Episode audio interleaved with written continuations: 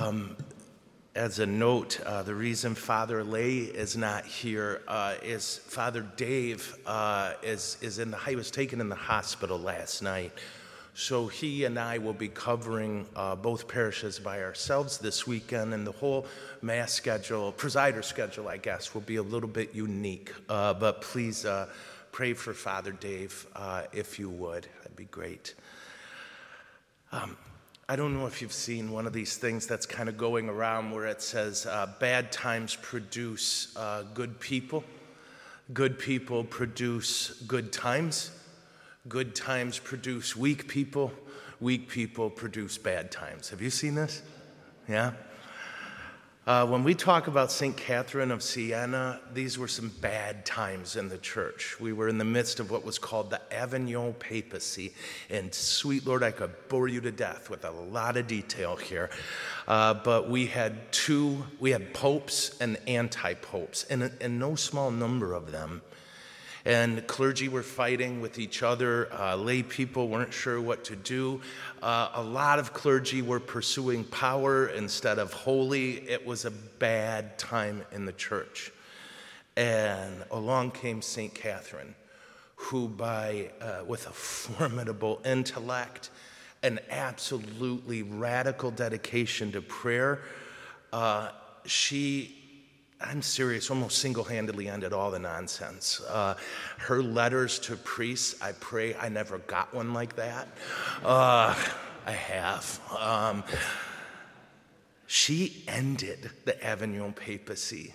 Wars, they tried with wars, that didn't work. They tried with dirty political games, that didn't work. They tried everything except, I don't know, holiness. Um, and Catherine came along and uh, ended it. My gosh. In our first reading, we have that theme as well. All of a sudden, the disciples went from living in a church where everyone was getting torn to pieces by the religious and political authorities. And this happened a lot in the three hundred years that Christianity was illegal, and all of a sudden it just quit. And there was never really any rhyme or reason to it. But during those brief, peaceful times, these people who had suffered so, and I mean real suffering, not their feelings got hurt, but real suffering. They then went out and, as you heard, healed the sick, fed the poor. The hard times made them holy.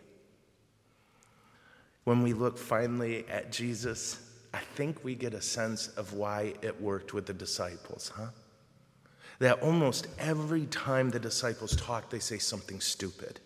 Almost every time they open their mouth, Jesus has to tell them, no. Remember? Peter says, you're the Christ, the Son of God. And Jesus says, yes, you got it right. You listened to the Lord. And now we're going to go to Jerusalem, and I'm going to die. And Peter said, well, let's not go to Jerusalem. Yeah? Every time. But here's what they got right. You heard it today. They were followers of Jesus, not fans. Jesus has always had a billion fans. Yay, Jesus, you keep doing good things. You be nice, Jesus. Way to go. And the moment it turns to change, well, then we walk away. But whatever the disciples got wrong, they got this right. We're going to follow you with our broken hearts, with our confused minds. We're just going to stick to you. So I think that's the thing we could do here. As we recognize that good people, well, the bad times made some strong people, and most of us were raised by them. And those strong people made some good people who made some good times. And in the good times, we produced weak people, and those weak people are producing some bad times. So here's the question for us. Will we follow him? Will we follow him? Will we be followers? Because again, he's got tons of fans, but he's got very few followers. Well, by the strength of this Eucharist, by the beauty of this word, we will follow him wherever it takes us, just like Saint Catherine. Amen.